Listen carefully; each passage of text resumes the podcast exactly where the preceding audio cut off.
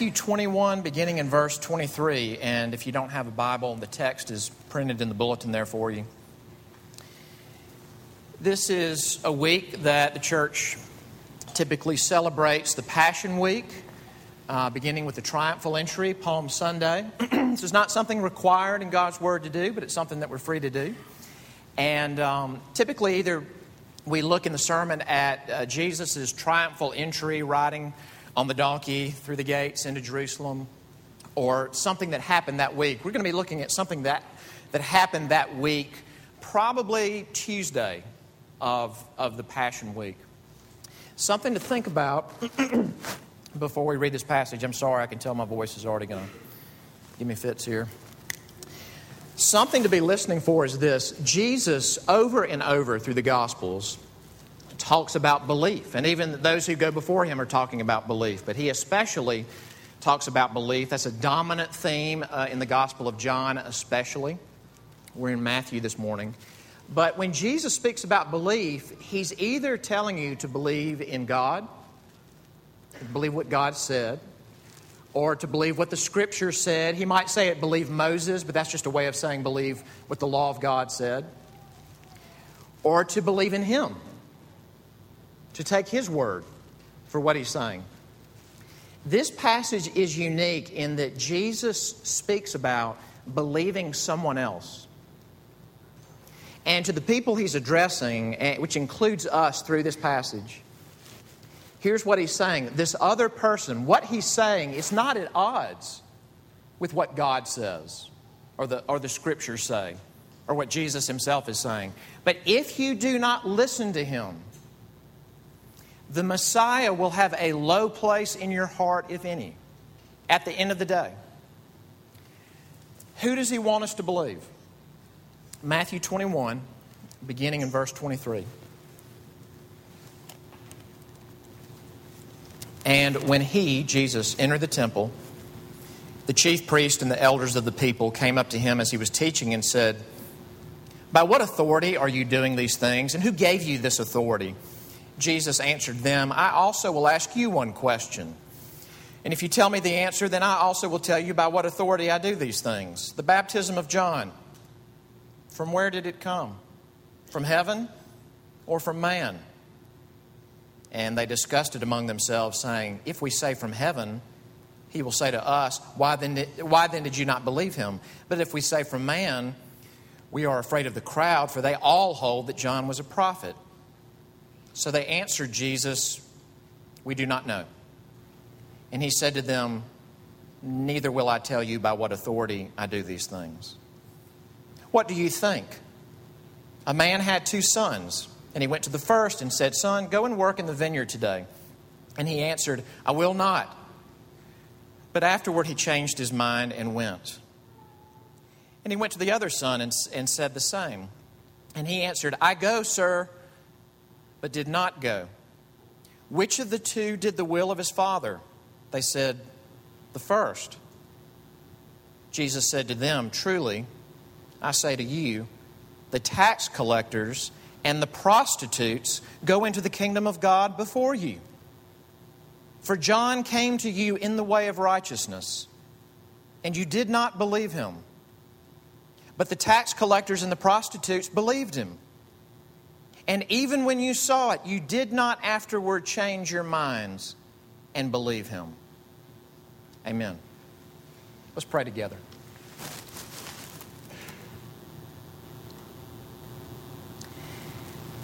Our Father, at one level, this is a special Sunday, and, and it is a particular celebration around the world, as next week, next Sunday will be even more so. But, oh Lord, every Lord's Day is special. And every time we open your word, it is special. And we always need your help. Uh, as the psalmist says, we need you to dig out ears for us to hear.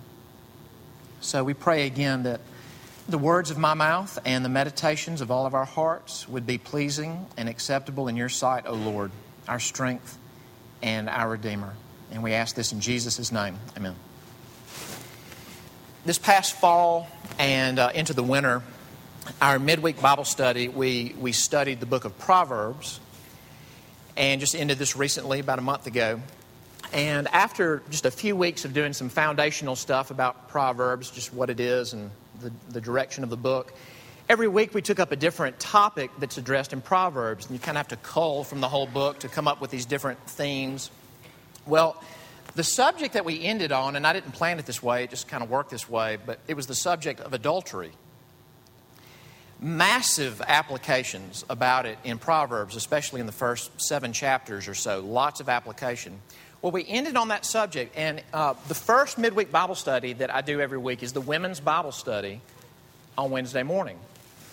Well, that morning, a woman that I had met at another church service, she came and visited because she heard that we had this women's Bible study. So she just showed up and uh, had no idea what I was teaching on and just uh, came, sat right in front of me in the front row, and it's the subject of adultery. So I'm teaching, and I, now I like a lot of class participation in these weekly Bible studies. Well, after a while, now she's never been, she didn't know what I was going to teach, and she's never met anyone in the class. And after a while, she raises her hand, and she, right out of the gate, says, Well, I have committed adultery. And what I saw was dun dun dun dun. And just as she talked about it, at one point, you know, she's in the front row. She looked over her shoulder and said, "Don't judge me."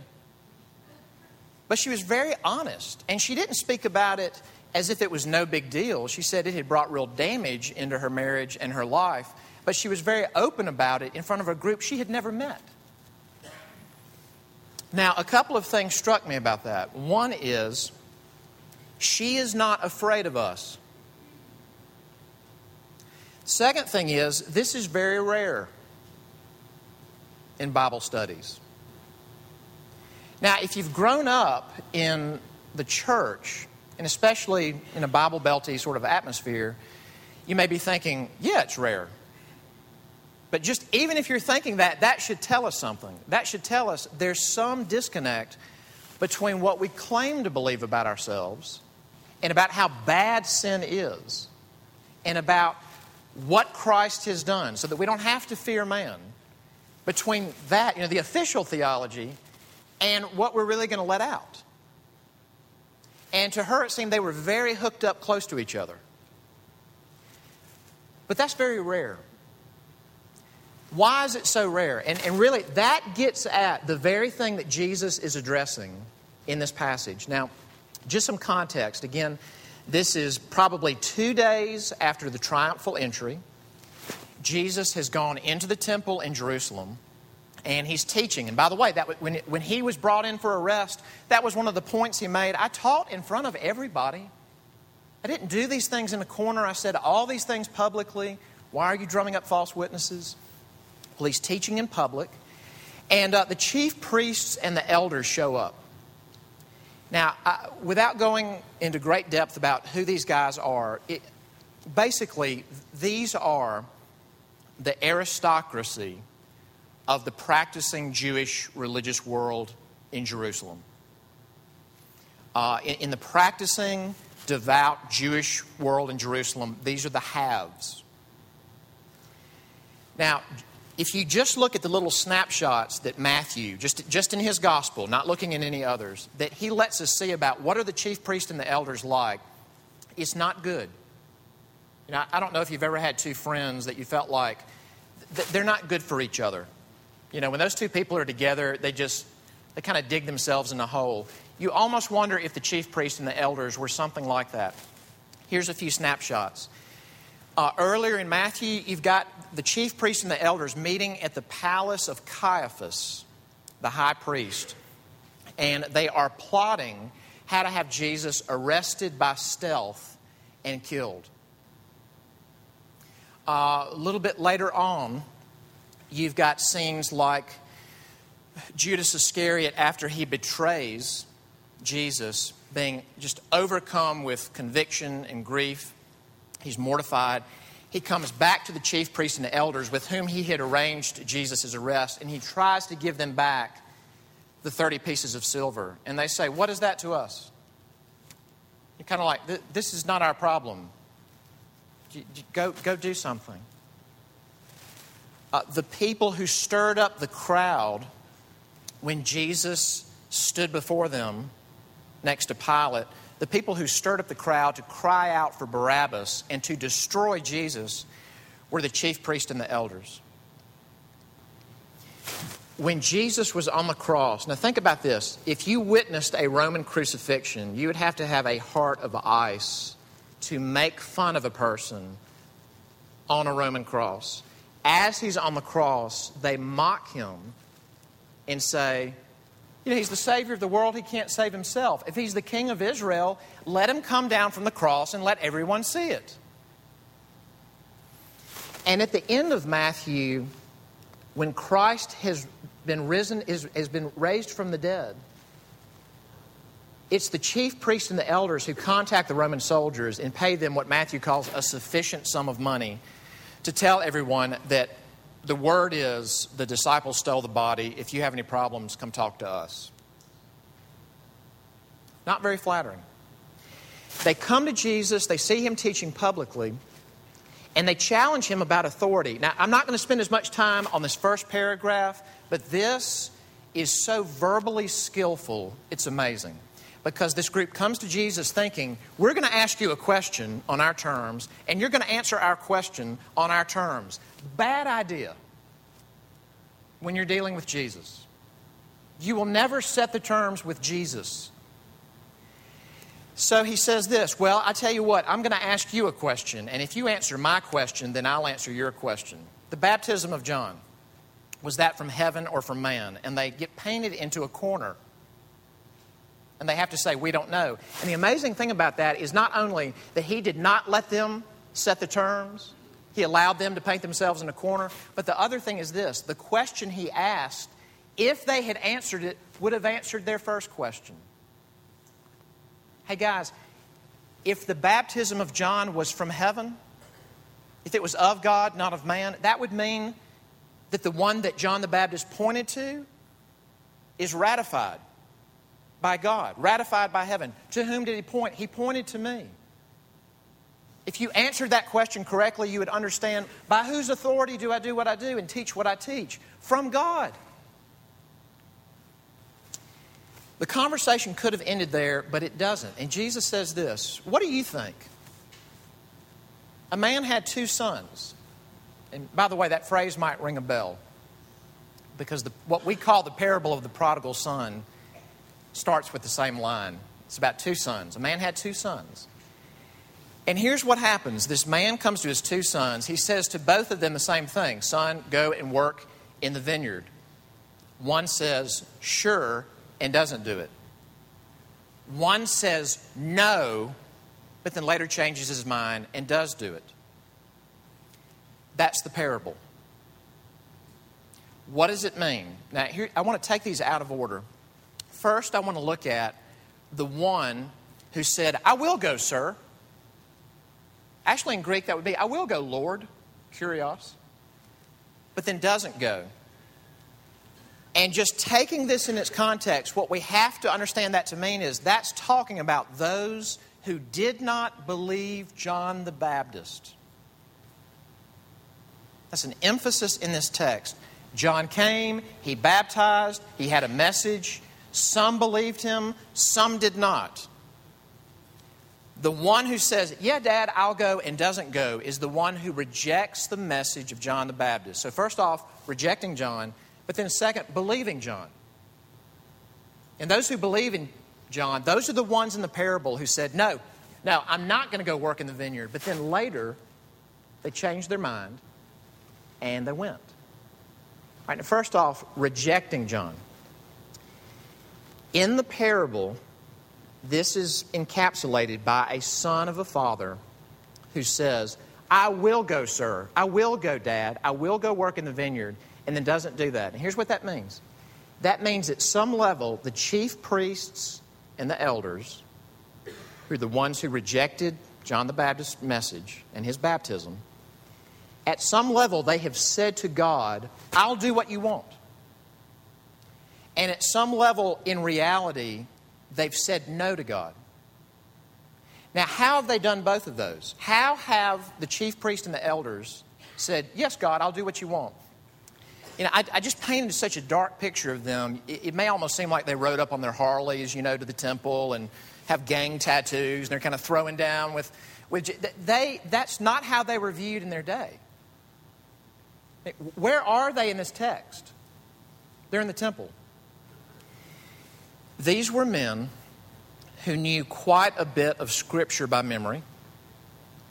These are the kind of men that would have taught their children the Shema. Remember, if you were here a few weeks ago studying that, that you, you need to know this first off, son, daughter. Hear, O Israel, the Lord our God, the Lord is one.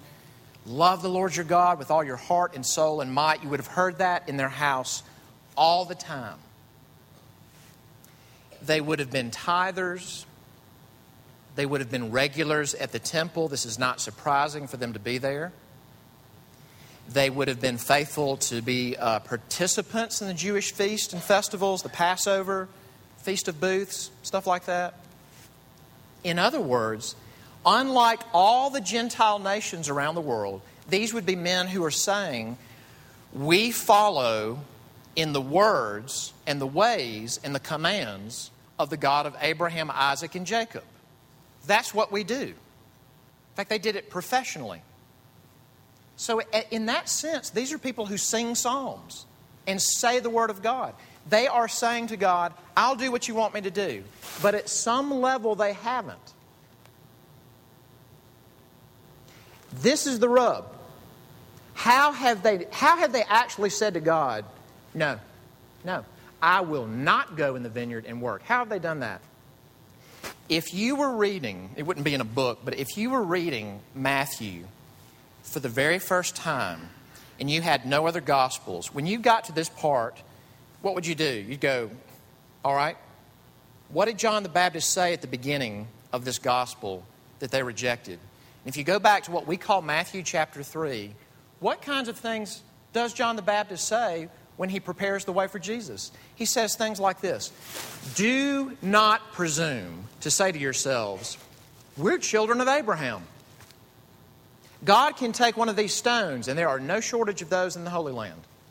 God can take one of these stones and he can turn it into a child of Abraham. And he says that against the backdrop of his larger message, which is what? Repent, repent, repent. John the Baptist has been called the last of the Old Testament prophets, even though he shows up in the New Testament. And his message very much falls in line with the Old Testament prophets. You have turned away from the Lord. Turn to Him. Turn from your sin. Turn from what you're proud of about yourselves and turn to the living God. Repent. And by the way, it's not just those idol worshiping Gentiles out there that need a bath, that need washing before Messiah comes. Everyone needs a preparatory bath. Jews and Gentiles alike. That was the message of John. And what had happened? The Pharisees, the lawyers, when I say the lawyers, not the attorneys, I mean the experts in the law of God, the scribes, the chief priests, the elders, rejected that message. People turned out in mass to hear John and repent and receive his baptism of repentance but not those groups. And in another gospel, Luke chapter 7, Luke's, Luke makes a special point.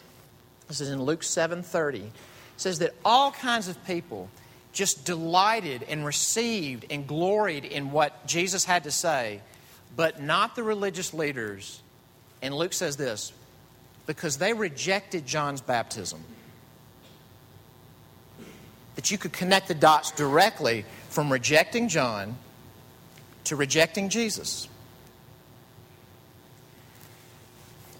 There's a way to be a Bible reader and a Bible student, a cutter of checks to church and ministry, a reader of biblical books, uh, in our context, a celebrator of Easter and Christmas. There's a way to do that where we are saying outwardly, I will do what you want, God, and really not do it. And what it looks like is, I will not admit how bad I am.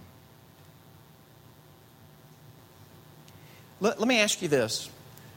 If you're involved in a community group, when, when a community group is sitting around talking about a passage of Scripture that's been preached on, and is processing it together and trying to, trying to flesh out application together, and people start broaching the subject of their own failures, their own sins, are you able to broach yours? Or is that always farmed out to the other people in the group? And here's what I want to say to you, and I'm saying this as an introvert who decided to go into public speaking for a vocation. As an introvert, I know where this can go in your mind and heart. And where it can go is, well, I'm a private person.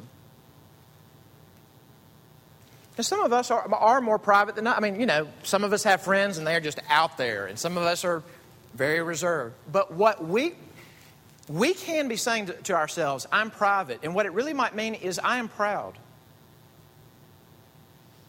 And so I'm going to pretend like my spouse and I never fight. I'm going to pretend. I'm going to pretend that I never go long stretches without really talking to God, really from the heart. I'm going to pretend like I don't damage people with my anger and my words. I'm going to pretend. I'm going to pretend that I have never had an addiction to anything. When we do that, we're showing our cards. Think about it this way think about what kind of Christian material out there energizes you. And there's just limitless stuff. There's books, there's conferences, there's blogs, there's MP3s. I mean, kind of the world is your oyster if you want to read and research more about Christian stuff of any stripe. What, what gets, what just percolates inside of you is it when somebody really sticks it to the liberals? It, or is it the sermon where the, the fiercest applications are aimed at somebody out there, and all the sentences start with, many in our day will say such and such? And so the barbs of application are aimed at the people out there saying that, rather than aimed in the room at our own heart. What energizes us more? It could be that, that really we're not able to apologize. And that the people who know us best know that about us. That we may have vast amounts of Scripture memorized, we may have a great handle on systematic theology. And I would commend both of those things. I hope you learn as much of the Bible by heart as you can. And I want us to be a theologically robust church. But you can do those things and be a bear with those who know you best. And when we, when we fake an apology, it begins with things like, I'm sorry if you feel that way. I'm sorry, but you're wrong. When we do that, those are little gauges saying it may be that your official theology and your real theology have virtually nothing to do with one another. These men knew psalms of confession and lament and hungering for God by heart. They knew Psalms by heart that were preparations specifically, explicitly for the Messiah, and they hated him. And they hated being exposed, they hated having their own faults pointed out. And one of the things Jesus says at the end is you know what? these tax collectors and these prostitutes, they're going into the kingdom before you. And what that means when he says before you is not so much they're in front of you in line, it means it's happening in plain sight. And, that's what, and he says that explicitly. You saw it with your own eyes. And you never at any point changed your mind. That Greek verb, change your mind, it's a little bit different than the Greek verb repent. It really means something like you never just even gave it a second look that you never stop to say, you know what? Maybe I don't get everything I think I get. You know, maybe if I can quote entire Psalms and uh, I just decimate my spouse, maybe I'm off about some things. Maybe if I always have to be right, always, maybe Jesus is onto something. And to at least give it a second look. Now, that's, that's the one son. But the other son is the one, this, I just think this is fascinating. That when the father comes to him and says, Go work in the vineyard, on the front end he says, No. And then he does change his mind, gives it a second thought, and then he goes. What population is this? In the context, it seems that he's talking specifically about the tax collectors and the prostitutes. So we've got to ask the same question How did they say no to God, and then how did they say yes to God? How they said no is the fact that these aren't Egyptian tax collectors and prostitutes. They're not Greek tax collectors and prostitutes. They are Judean tax collectors and prostitutes. Who are the tax collectors? They don't fare well in the Gospels. The tax collectors were ethnically Jewish men who had been conscripted by Rome to collect taxes in their region. Now, it was bad enough being the guy that's the face of Roman taxes as we near April 15th. Let this wash over you. It's bad enough being the face of the taxes, but the way that tax collectors made their salary was to overcharge. And so the reason they were especially hated is that, okay, not only is it bad enough that this is in violation when a Jewish man is telling me the, the final tab, it's not only in violation of the Mosaic law not to engage in usury, profiting through exorbitant in, uh, interest. Not only are you doing that to me, but you're a fellow Jew and you sold out to Rome and you're ripping me off. People hated these guys. And these guys, at some level, whether it was conscious or unconscious, they had to say, as ethnically Jewish people, as descendants of Abraham, I want money more than I want God's way. Well, and the prostitutes are Judean prostitutes. Do we have to spell that out? Sexual sin is referred to in the Old Testament as an outrage in Israel. That it was an abomination to consider not only sexual intimacy outside of marriage, but to be hired out for it, for that to be how you make your income. These are Judean prostitutes. They have explicitly said to God, No, I will not walk in the ways of your commands. But then they changed their mind. Now, what does that look like? It means that at some level they had heard John the Baptist and something he said registered with them. What registered? Well, again, if you were reading Matthew, you'd kind of maybe go back in that scroll or go back in that parchment and, and look at what was written. And what was written? That John the Baptist comes and he says, I baptize you with water. But there's one coming after me, after me. He's greater than I am.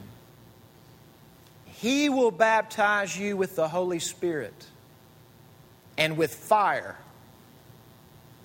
The divine fire that is able, on the one hand, to destroy, to consume what God hates, his enemies but is able to refine and cleanse. He will baptize you with His fire in your heart to cleanse what no man can cleanse, to cleanse what even I, John the Baptist, who's preparing the way for Him, that I cannot cleanse. I can't cleanse it in me. I sure can't cleanse it in you, but He can. And He will baptize you with the Holy Spirit. He will empower you to turn away from your idols and to walk in His ways the way of righteousness, the way of life. And by God's blessing, prostitutes and tax collectors began to think about that. Now, God had to give them ears to hear, but at some point they said, I think He means it. I think He means it.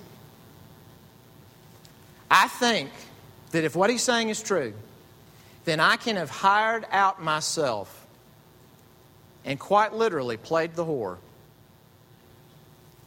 And the Messiah will baptize me with the Holy Spirit and with fire. whether they had the theological categories for that or not, to just believe John that Jesus can do that. And that he will, and he's willing to. Tax collectors who had just become so calloused to sneering Judeans across the table from them who hate their guts and who probably are doing better financially than most of their peers, but they still have to live with themselves. Finally said, I think he means it. And they started coming. And the, the, the, text and the other gospels would lead us to believe that it was not one or two isolated random prostitutes, one or two random tax collectors, that they were coming in groups. Now, can we think about that? I, I want you to think about who's in this room. We're in this room. Um, not only are we not in a Hindu region or an Islamic region or even a largely unchurched American region, we're in a very churched region.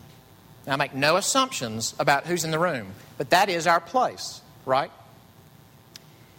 What that might do if you have turned your back on God is to make you feel extra shame. And it may be that you're sitting here and you're thinking, you know what? Honestly, I have been so cynical for so long. I don't know that God wants to have a relationship with me. I've been so sarcastic about Him and church and the Bible and idiot Christians that I grew up with. I've been so severe and caustic about it. Why in the world would He want to spend time with me?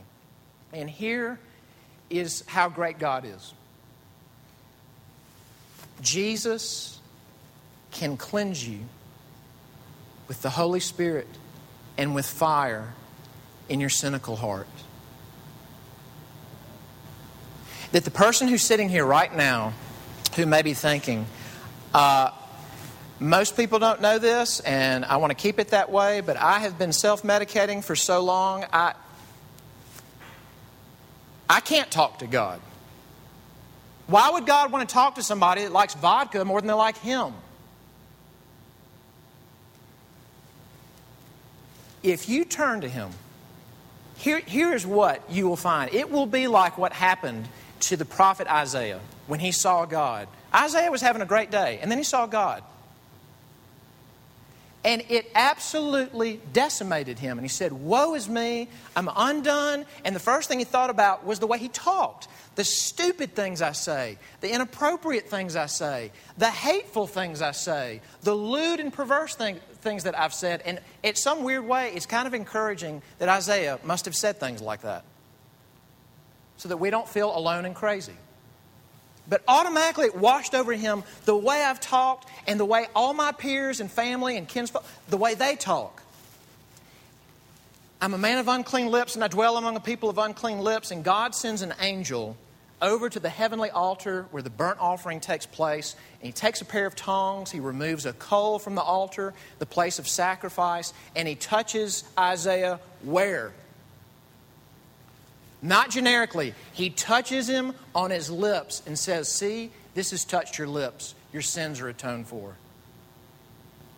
I mean, what if the cleansing work of Jesus Christ didn't just go on you generically? What if the cleansing blood of Jesus Christ was applied by the high priest to your cynicism, to our sarcasm? The blood of Christ applied directly to our apathy about the word and prayer, put right on it. And we were cleansed and empowered by the divine fire and the Holy Spirit. There's, there's a very powerful picture of this, and it's at the end. I know I've quoted this, but I, I can't go long stretches without quoting this. And it's, it's a short story by Flannery O'Connor. Um, there's about a dozen of these on the coffee counter. Whoever gets to them first, they're yours. So exercise Christian charity, no fighting and no wagering, please. But if, you, if you're curious about this, but this is one of the last short stories that Flannery O'Connor ever wrote. It's called Revelation. And the main character in the story is a self righteous, churched woman named Ruby Turpin. And she is exposed and shamed by a, an ugly, unattractive girl earlier in the story. And the girl's name, this is so beautiful, is Mary Grace. Grace exposes her. In fact, Grace actually throws the book at her at one point, like a literal book. Mrs. Turpin, very proud, she lives on a pig farm. Do the math. And she, she goes back to the pig farm. She's working that afternoon. She's watching the sunset, and she's just churning about how dare this ugly girl talk to me that way and expose me that way. And it said that finally, there's no one else out in the field besides her and the pigs. She looks up and she draws in lungs full of air and she screams, Who do you think you are? Who is she screaming at? The girl? She is screaming at God because she has the felt sense that that girl was a messenger. Voice echoes into the farmland, and as the sun's going down, she has a vision. And the vision is of a bridge, a bridge of light going into the sky with all these people on the bridge. Upon it, a vast horde of souls were rumbling toward heaven. There were whole companies of white trash, clean for the first time in their lives, and bands of blacks in white robes, and battalions of freaks and lunatics shouting and clapping and leaping like frogs. And bringing up the end of the procession was a tribe of people whom she recognized at once as those who, like herself and Claude, that's her husband, had always had a little of everything and the God given wit to use it right. She leaned forward to observe them closer. They were marching behind the others with great dignity, accountable as they had always been for good order and common sense and respectable behavior. They alone were on key. Yet she could see by their shocked and altered faces that even their virtues were being burned away. Their virtues were being burned away. What does that mean? Does that mean that our attempts to obey what God says mean nothing? It depends. It depends on what we mean by that question. If we mean, if God saves me, and He does baptize me with the Holy Spirit and with fire. And I'm striving as a child to walk in His ways and follow in step with His Spirit. And I make these little frail gestures of obedience. Does He care? He loves it. He is cheering us on and He welcomes it as a loving Father. But if we mean, doesn't my parenting count for something? Doesn't my getting children there on time for school showered or bathed or at least kind of looking like it, doesn't that count for something? Doesn't my attendance here? Doesn't it count for something? If by count for something you mean, we mean, doesn't that have some merit before God? No. And if we view my kindness, my parenting, what a good friend I am, I am nice, I'm consistent when other people are mean and snarky and inconsistent. If if that is something in our heart that makes us not need Jesus, it needs to be burned away. And you know what would be, I'll end with this. You know what would be an amazing application of that? Do, do you know how we could publicly tell that we were starting to really get that in our bones? You know what it would look like? Is that as we thought, who in my life is someone that I could invite to worship rather than invite the person who is already nice and already moral and maybe has actually said, I'm looking for a church, we could invite the outcast. We could invite our cultural equivalent of a tax collector or a prostitute. By the way, we've got the latter. for sure.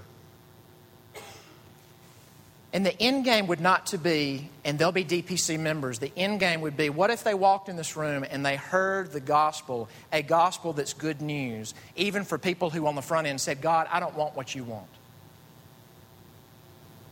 But when they heard the good news, they changed their mind and they walked into the kingdom of God.